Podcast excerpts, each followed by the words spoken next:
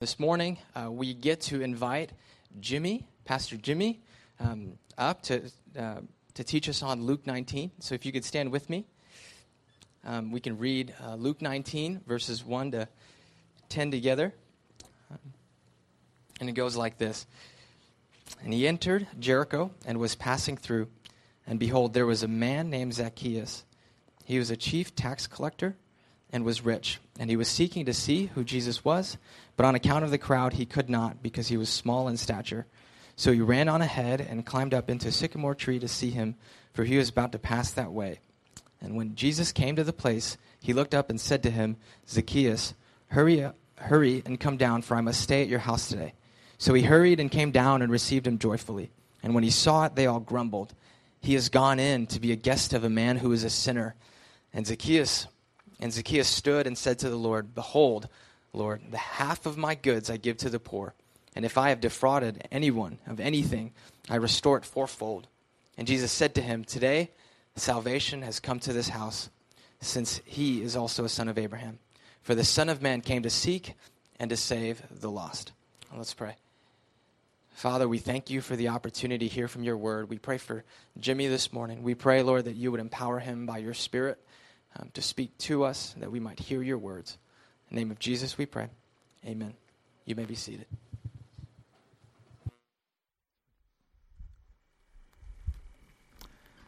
Good morning. Um, I'm Jimmy. I'm one of the pastors here on staff, new, for those of you who don't know me. And uh, we're, we're going to be concluding the, the sermon series on faith and finances today. And in this last last message, we're talking about grace and generosity, and more specifically, how grace leads to giving, and how that happens in your life, and how to notice it.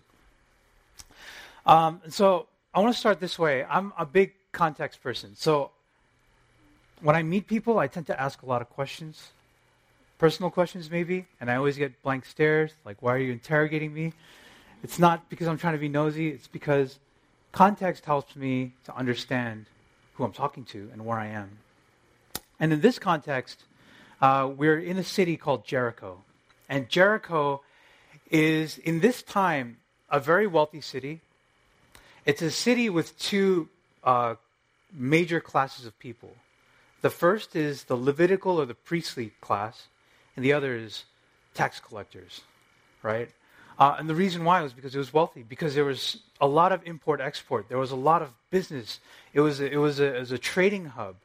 There were farmers, all kinds. It was a very, very complex city. It was close to Jerusalem. Uh, there was a road from, from uh, Jer- Jericho to Jerusalem, and that's where the story of the Good Samaritan, you know that story where the man was on this treacherous road and he gets beat up. And who passes by him? Interestingly enough, on this road to Jerusalem, or back to Jericho, he's, he's uh, passed by a priest and a Levite, right? And so that tells you, like, there are a lot of priests and Levites in this city, Jericho. So Jesus is passing through here, um, and a lot of tax collectors there because these guys saw opportunity. Uh, tax collectors are very interesting people. They're very hated in the Bible, right?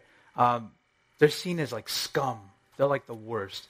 They're up there with murderers and everything else. And here's why uh, Roman, Roman knights, men of high rank in Rome, from Rome, started these joint, um, joint companies, these, these ventures.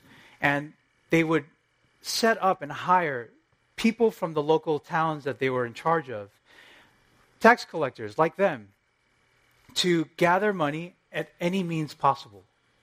So, taxes for Caesar, yes, but also I want to make some money. So you're going to, and I have a list of things that they would do. They would have import export fees, harbor dues, bridge tolls, road tolls, protection on the road, extortion money, town dues, taxes for the cost of collection. This, this, this uh, production costs money, so you're going to pay for it. Um, taxes for the empire, falsely accusing people of smuggling things and then confiscating their goods and spreading them around their team. And if you were caught in the path, they would open your letters, they would make you empty out your entire caravan, they would search your entire caravan, take what they wanted sometimes, blackmail you. And judges even were direct beneficiaries of tax collector activity. So try to appeal against these guys. You're not getting anywhere. You're just going to get on somebody's radar. So imagine how you felt. You're a business owner and you're, you're getting squeezed. You're squeezed and, and you can barely make a living. And then you have these guys. And Zacchaeus, out of all of them, he was the chief. He was the leader. He was like Chris Chris. No, I'm just kidding. Not, not, but he's like that status, right? Like everybody knows who this guy is, right? He's very wealthy, very powerful, very hated, and he's isolated from anything spiritual. Imagine every church you went to, you were not welcome, right? You just feel it, and they would let you know. So he's isolated. But he shows up in this story, and we learn a lot from him. And I'm only going to highlight a few things, but from Zacchaeus, we learn how grace leads us to giving. And the first thing that it does is it reveals our hearts, and it reveals the heart of God. How does it reveal our hearts? In, in Luke chapter 19, uh, um, Jeremiah read it beautifully. Uh, in, in, 19, verse 3 to 5, it says, um, he wanted to see who Jesus was, but being a short man, he could not because of the crowd. So he ran ahead, climbed a sycamore fig tree to see him, since Jesus was coming that way. And when Jesus reached the spot, he went up, he looked up, and Jesus said to him, Zacchaeus, come down immediately. I must stay at your house today. Right? Uh, in verse 7, all, all the people saw this and began to mutter, He is gone to be the guest of a sinner. A little more context just one more bit of context for those of you who are like, all right, I'm done. I want to get just get to it. Uh, literally, remember this: Jesus just got in, in chapter 18. We're in verse. We're in chapter 19 now. In chapter 18, he just got done um, talking about this parable of two men, um, a Pharisee and a tax collector, and they're praying. And read that one really quickly. It says, um, he says, to some who are confident of their own righteousness and look down on everybody else, Jesus told this parable. Two men went up to the temple to pray, one a Pharisee and the other a tax collector. The Pharisee stood up and prayed about himself, and God, I thank you. I'm not like other men, robbers, evildoers, adulterers, or even like this tax collector. I fast twice a week, and I give a tenth of all that I get. But the tax collector stood at a distance. He would not even look to heaven but he beat his breast and said, God, have mercy on me, a sinner. And then Jesus said, I tell you that this man, rather than the other, went home justified before God. And the reason why I read that passage is Jesus is highlighting from the very beginning, the previous chapter, two kinds of hearts. One is a heart that is incredibly self confident, all right? and the other is a heart that's Christ confident. Uh, well, the tax collector doesn't have any confidence, he's broken. One more thing I want to uh, highlight for you is the next passage after this, just a few verses later. Jesus is setting the stage for Zacchaeus, okay? He's talking about a rich young ruler. You guys, many of you know that story. A rich young ruler comes through, and he's like, Jesus, tell me what I got to do to enter the kingdom of heaven. I want to have eternal life. He's like, Give me one more. I, I know there's a checkbox missing. I know I'm missing something. Give me one more thing I got to do. And Jesus sees through him. And he says, Here's a man. He, I mean, I'm not, he didn't say this, but what the text tells you is here's a man who's incredibly self confident. He's done everything right. He's wealthy. He's, he's religiously pure. And Jesus confronts him. And in, in that passage, he says in, in um, verse 22, starts. he says, When Jesus heard this, he said to him, You still lack one thing. Sell everything you have and give to the poor, and you will have treasure in heaven. Then come, follow me. When he heard this, he became very sad because he was a man of great wealth. And Jesus looked at him and he said, How hard it is for the rich to enter the kingdom of God. Indeed, it's easier for a camel to go through the eye of a needle than for a rich man to enter the kingdom of God. And this is astounding. And he's, he's doing it again. Jesus is doing it again. He's saying, You're so reliant on yourself. And you want to live that life? All right, let's live that life. I know exactly what you're dealing with. I know exactly what what thing that you can't do.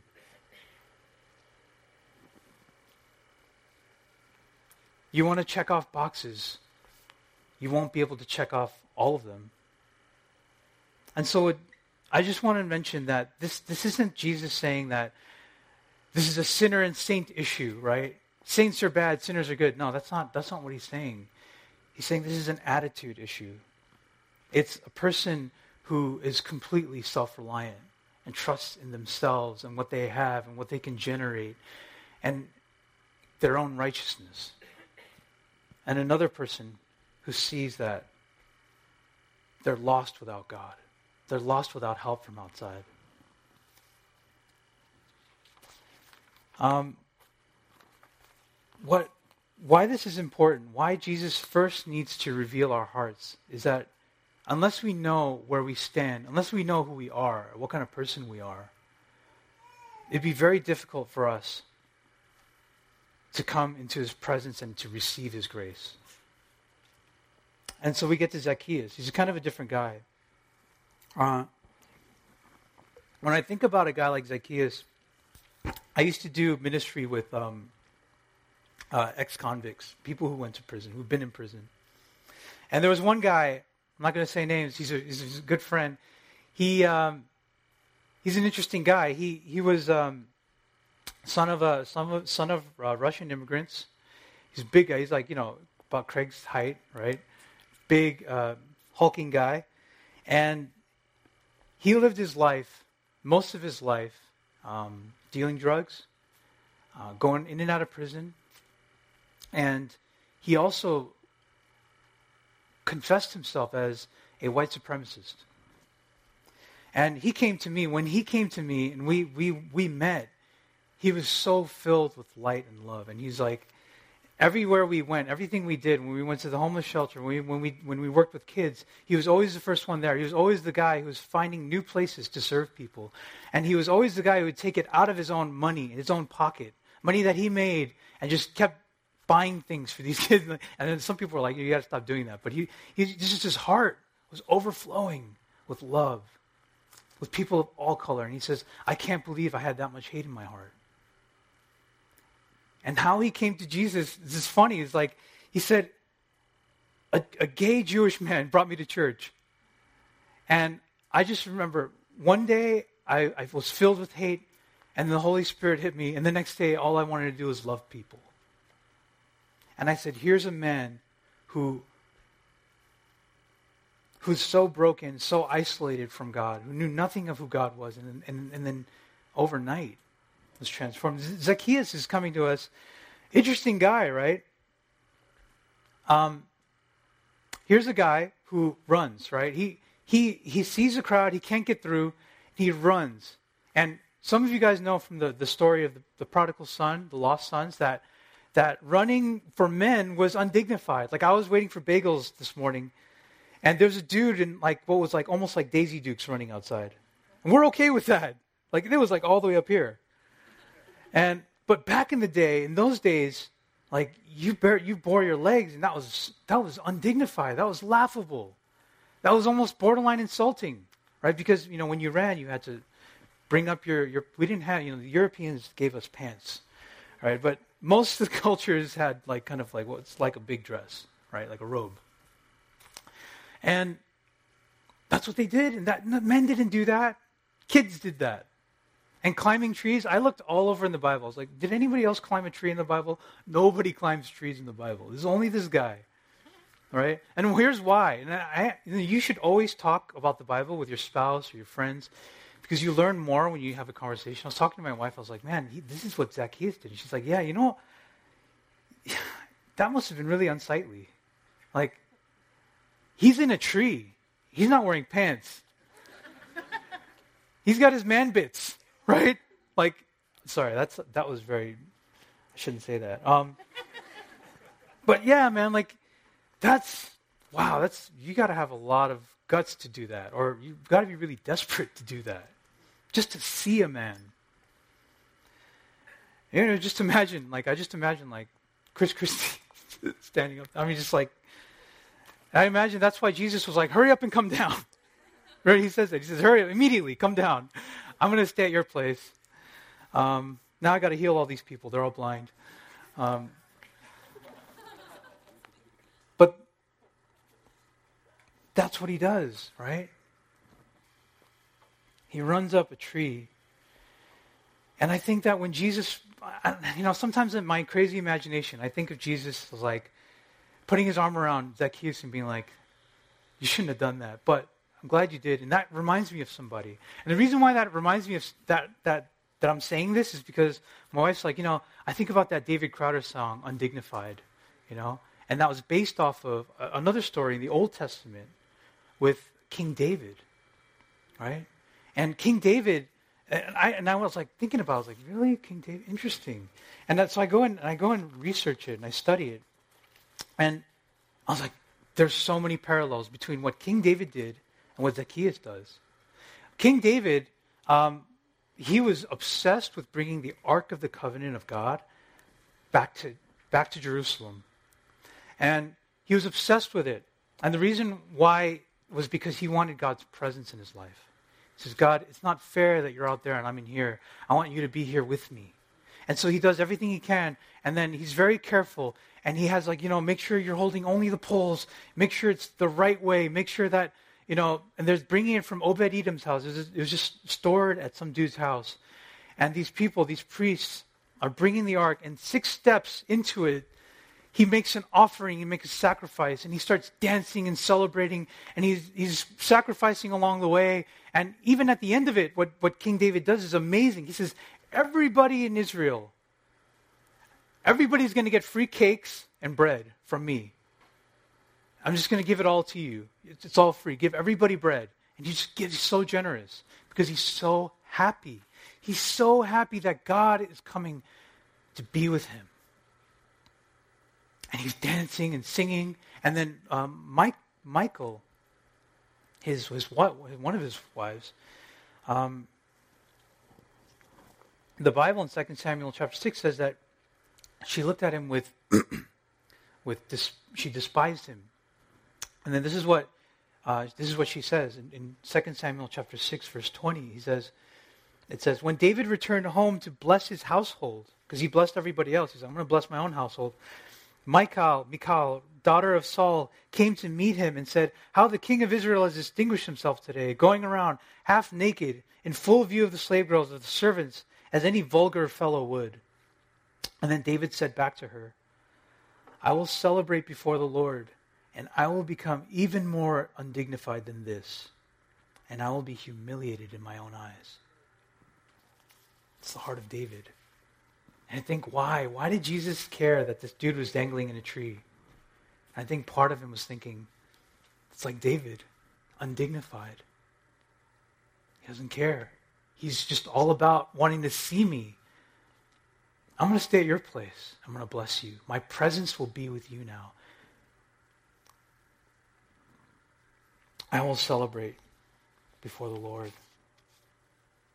But then the crowd, this is the other heart. One heart is glad, and the other heart is grumbling. Right? I mean, you would hate, you and I, we would hate Zacchaeus too. But to see him being blessed in this way, I wonder sometimes if we have, do we have hearts that grumble, or do we have hearts that rejoice? Do we have hearts that are undignified, or are we too dignified to come before God open and rejoicing? Do we really need Him?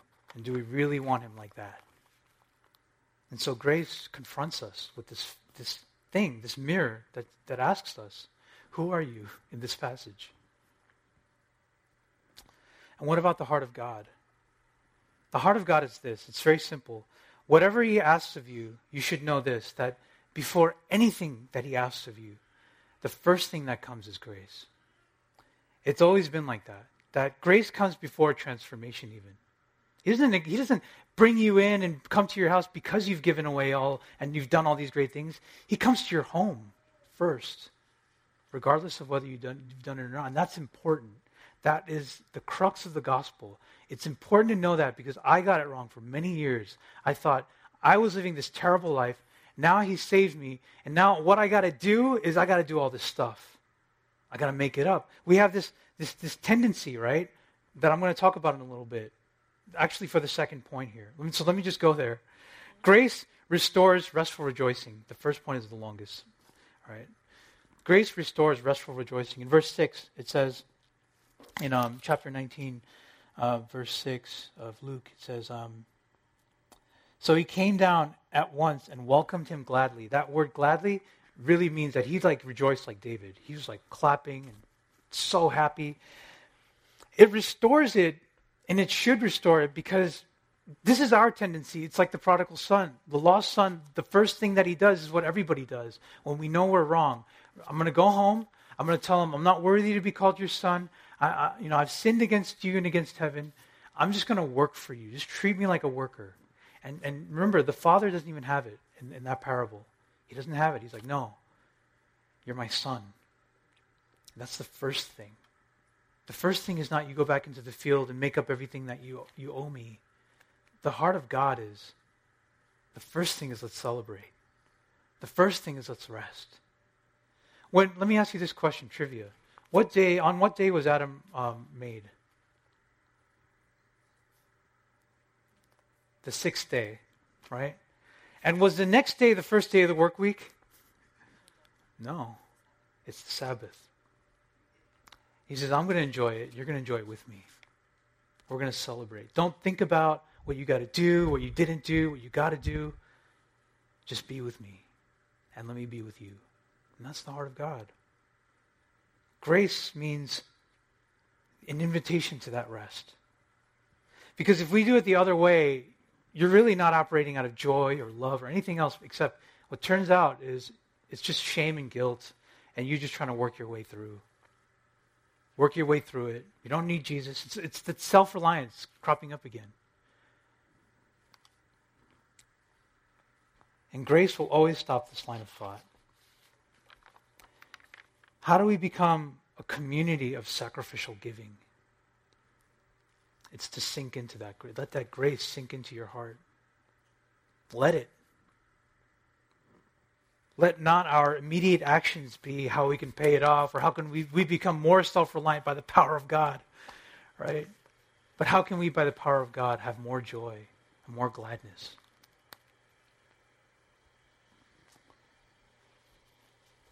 And lastly, um, and this is the, the last and third point grace revi- revives us to respond. Uh, in, in verse 8, it says Zacchaeus stood up and, and he said to the Lord, Look, Lord, here and now I give half my possessions to the poor, and if I've cheated anybody out of anything, I will pay back four times the amount. And, and here I think a lot of our tendency is what if I become, what if I don't get to have what I want? Like, because if I'm giving and I'm being generous, if I'm being sacrificial, how do I, you know, we read a story like that, like Zacchaeus, and we're like, man, that's crazy. And I think that the question of what if I become undignified, this is, this is hard because, like, today, what is undignified? Like, there's not that many things undignified, but I'll, I'll, I'll phrase it this way I'll, I'll look uncool, right?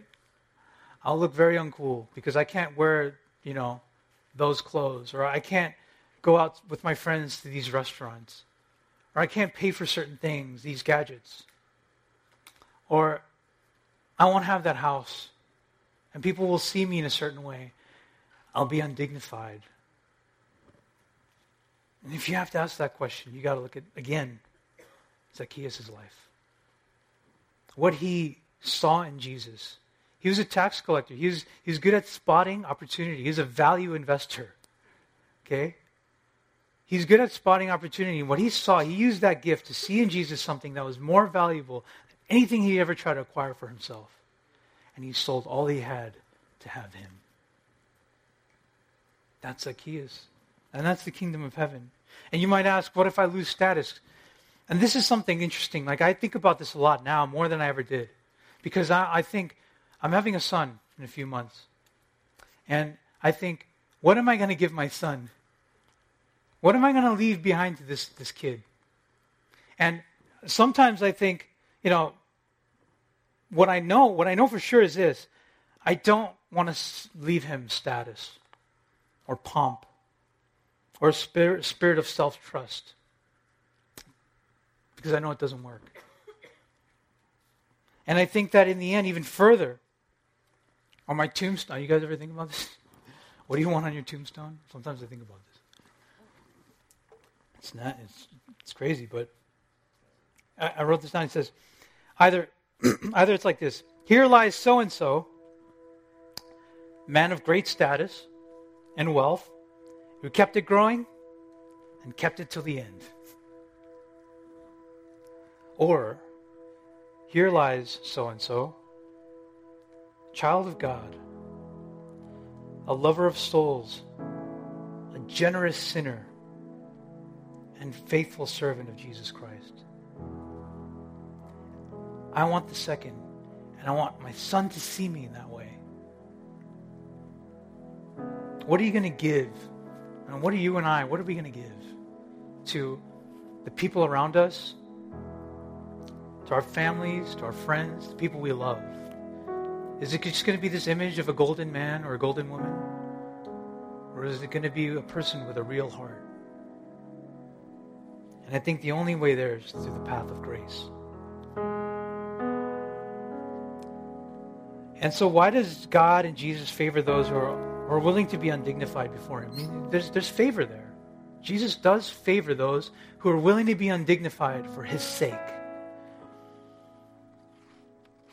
Why reward running and climbing up a tree and dancing and acting a fool and being uncool?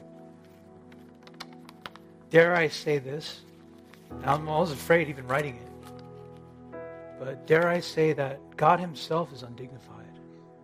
He's undignified himself for us. Because when you come down from heaven, become a child born in a place where animals feed, and you, you, you give yourself to the poorest family of that time. You live and work as a carpenter, hard labor, and, and then you die like a criminal that's the most humiliating thing, not just for, for heaven, but even for us. And so I think that sometimes, and many times, when we act a fool for Him, and we do things that are out, outrageous because we love Him, that like He did with Zacchaeus, He might put His arm around your neck and say, You remind me of somebody. Oh, yeah, you remind me of me.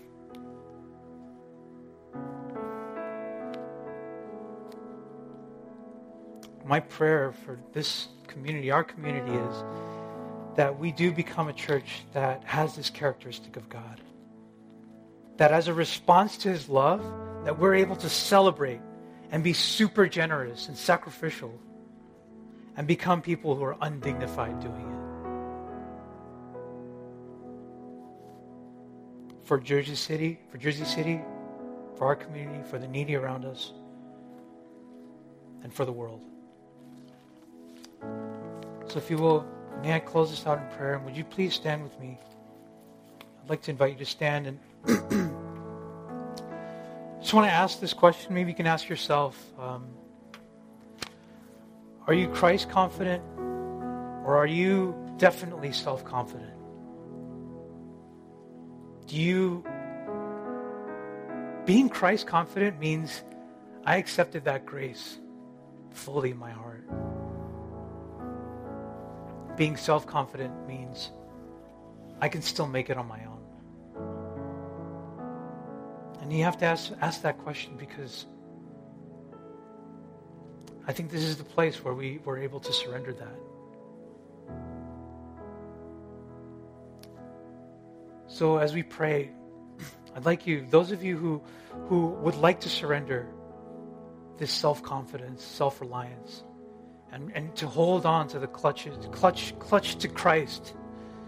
Um, I'd like you to, to invite you to raise your hands up just like this and in a posture of that surrendering. and just surrender all of yourself, all of that, that confidence. And then receive, receive that grace. When Jesus says to you, salvation has come to your house.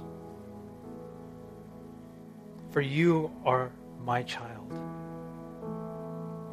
You don't have to be anything or do anything to merit that. You just have to believe in me. Would you accept that today? Into your hands and into your heart. Father, I pray for this church. May you give us the heart that Zacchaeus had, that King David had, that you have, of just passionate love and, and an infatuation with your grace and your gift to us. And out of that, I pray, and only out of that, Father, I pray that you'd make us sacrificial, generous with everything that we have time, or talent, or finances, our hearts, and to even forgive those who have wronged us. So, Lord, we give those things to you and we receive you in the name of the Father, the Son, and the Holy Spirit. Amen.